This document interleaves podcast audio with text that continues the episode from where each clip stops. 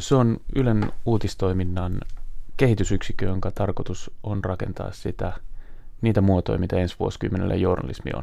Sen lisäksi se tekee kaikkia näitä normaaleja joka arkipäivän palveluja, niin kuin appseja ja verkkosivuja ja kaikkea tällaista.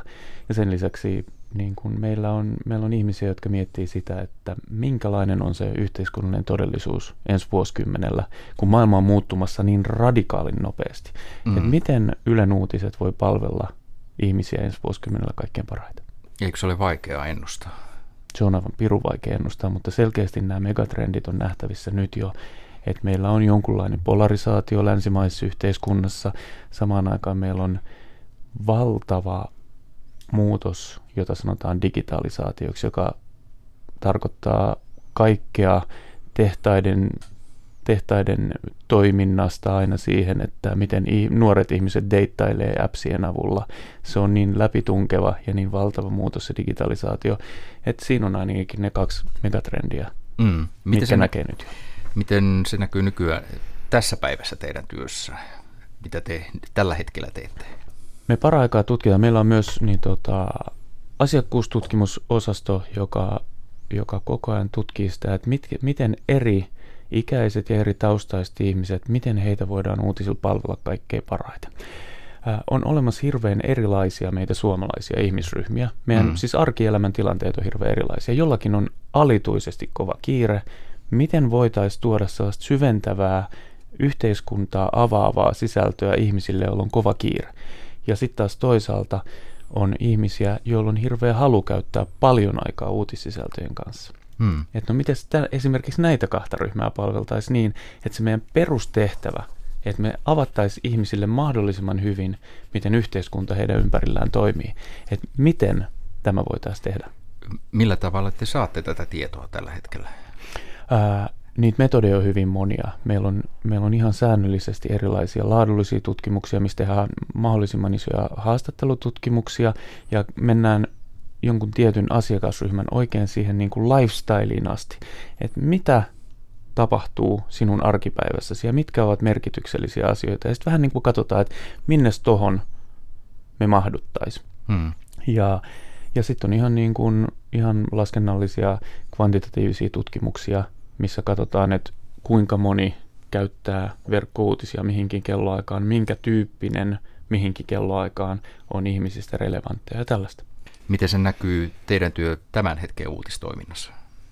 Tämän hetken uutistoiminnassa niin kun se näkyy, ei näy kymmenillä tavoilla, vaan se varmaan näkyy sadoilla tavoilla. Hmm. Hyvin pienistäkin asioista, asioista se niin tulee esimerkiksi niin, että miten verkkojutut otsikoidaan ja minkälainen ingressi niillä on, miten paljon informaatiota siihen pitää laittaa, kun katsotaan niitä ihmisiä, joilla on alituiseen kiire, joilla mm. aikaa lukea loppuun. Mm. Sitten taas miten rakennetaan, miten rakennetaan se koko juttu niin, että me käytetään tekstiä, kuvia ja vaikka videoita – koska mehän Yleisradio on silloin aika pitkät juuret audiossa ja videossa.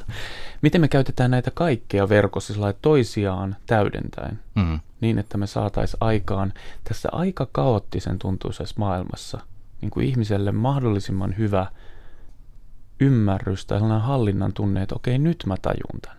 Mm koska näitähän, näitähän tulee koko ajan näitä hyvin komplisoituja ja niin kuin valtavan monimutkaisia yhteiskunnallisia keskusteluita ja ongelmia, siis niin kuin, no postilakkoja sinänsä, niin kuin kaikki ne ne on ihan klassinen monimutkainen asia, mutta ylipäätään kun puhutaan megatrendistä, vaikka ilmastonmuutos. Mm. Mitä minun pitää yksilönä tehdä, jos minä haluaisin tehdä jotain? Mitä pitää valtion tehdä? Mitä pitää tehdä globaalin tason, joku YK-tason, kaikki nämä. Tähän on aivan valtava, valtava abstrakti ongelma koko se ilmastonmuutos, jossa on miljoona eri tasoa, mikä vaikuttaa mihinkin ja mitä ihmisen pitäisi tietää. Jos ei, jos ei näiden isojen 20-luvun ongelmien edessä oikein ihmiset koskaan tunne, että ne saa kokonaiskuvaa, että okei, tämä tämä on, nyt mä tämän ymmärrän, niin se aiheuttaa, aiheuttaa niin tota, sellaista jatkuvaa hämmennystä, että mitä ihmettä täällä oikein tapahtuu. Ja jos me ollaan kaikki, sinä ja minä, tunnetaan koko ajan, että tästä tulee koko ajan uusia yhteiskunnallisia kysymyksiä, joista me ollaan hämmentyneitä, että ei mitään hajua, mitä nyt tuohon pitäisi suhtautua. Niin se on itse asiassa aika kurja tilanne. Hmm. Joutuuko tässä kilpailemaan sosiaalisessa mediassa, silloin algoritmit laskee ilmeisesti, että kohdistaa uutisointia ja, ja että, että kohta eletään semmoisessa kuplassa, jossa tulee itseään miellyttäviä uutisia, niin onko tämä kilpailua sitten uutistoiminnassa tämän sosiaalisen median kanssa? Toi kupla sosiaalinen media on ollut siinä kesku... nyt sitä keskustelua on käyty noin ehkä 6-7 vuotta, mm. ja se on, se on jo Yhdysvaltain 2016 vaalien aikana, silloin kun puhuttiin tästä Cambridge Analytica nimisestä firmasta, joka nimenomaan Facebookissa käytti hyväkseen sitä, mm. että kun tunnetaan käyttäjä, siitä saadaan niin paljon dataa, niin se voidaan suoraan tehdä robotilla juuri hänen pelkoihinsa ja haaveisiinsa liittyviä mainoksia. Mm. Se keskustelu on ryöpsähtänyt niin kovaksi, että mä luulen, että se seuraava keskustelu on sitten se, että miten voidaan sosiaalisen median algoritmeihin vaikuttaa, vaikka täältä Euroopasta käsin. Että jos katsoo joitain alustoja, kuten esimerkiksi Twitter, joka, joka näyttää sinun postaustasi, mitä enemmän tunnereaktiota, eli engagementtia mm. se aiheuttaa.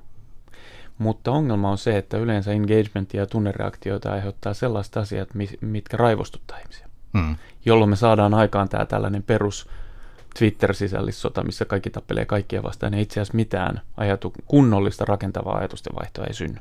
Mä luulen, että tämä keskustelu on nyt menossa siihen, että miten voidaan sosiaalisesta mediasta saada jonkunlainen rakentava paikka, eikä vaan sellainen, missä syntyy joku henkinen kylmä sota. Mm.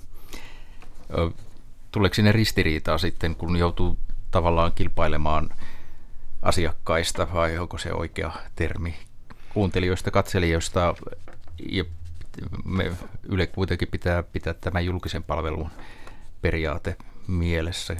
Me ei oikeastaan kilpailla asiakkaista, vaan heidän ajasta eikä siitäkään kilpailla. Viime, niin kuin viimeisen kymmenen vuoden aikana niin kuluttajilla on käynyt valtava muutos heidän elämässään, joka on älypuhelimen aloitusnäyttö, eli se lockscreen. Jos ajatellaan vaikka niin kuin yleisradiota muutama vuosikymmen sitten, mm-hmm. me teimme radio- ja TV-ohjelmia. Juuri muuta ei ollut tarjolla. Eli sitä sisältöä, mitä kuluttaa, oli kuluttajalle itse asiassa hyvin vähän. Tällä hetkellä meidän kännykkä räjähtää niistä niin kuin miljardeista megatavuista ja gigatavuista. Meille koko ajan syydetään kaiken maailman sisältöä koko ajan, koko ajan, koko ajan, koko ajan. Hmm. Se tarkoittaa, että tällaiselle ää, informaatiota vievälle uutistoiminnalle on vähemmän kuluttajilla keskimäärin aikaa, jolloin silloin meidän pitää miettiä, että mikä on se, miten tiiviisti ja miten millä uusilla tavoilla me palvellaan suomalaisia mahdollisimman hyvin niin, että ne pysyvät kartalla, missä mennään. Et kilpailu siitä, että missä, me, missä yleisradio on maailman paras, niin sitä meidän pitää, pitää käydä. Mm. Mutta me emme voi ruveta Netflixin tyylisesti kilpailemaan siitä, että miten paljon minuutteja me saamme jokaiselta suomalaiselta joka vuosi. Koska tuossa jo vuosi sitten niin Netflixin toimitusjohtaja, kun häneltä kysyttiin, että kenen kanssa Netflix kilpailee, arvaa mikä vastaus oli. No. Unen. Mm-hmm jos on pieniä sitten eettisiä ongelmia tässä vastauksessa. Et ei voi olla eettisesti kauhean pitkälle menevää se, että me yritetään koko ajan ottaa enemmän ja enemmän kansalaisilta aikaa, koska se ei ole itse asiassa meidän päätehtävä. Uutisten päätehtävä yleisradiossa on pitää ihmiset kartalla. Ja se onkin sitten niin tota, aika kommervenkkinen juttu tosiaan vuosikymmenellä.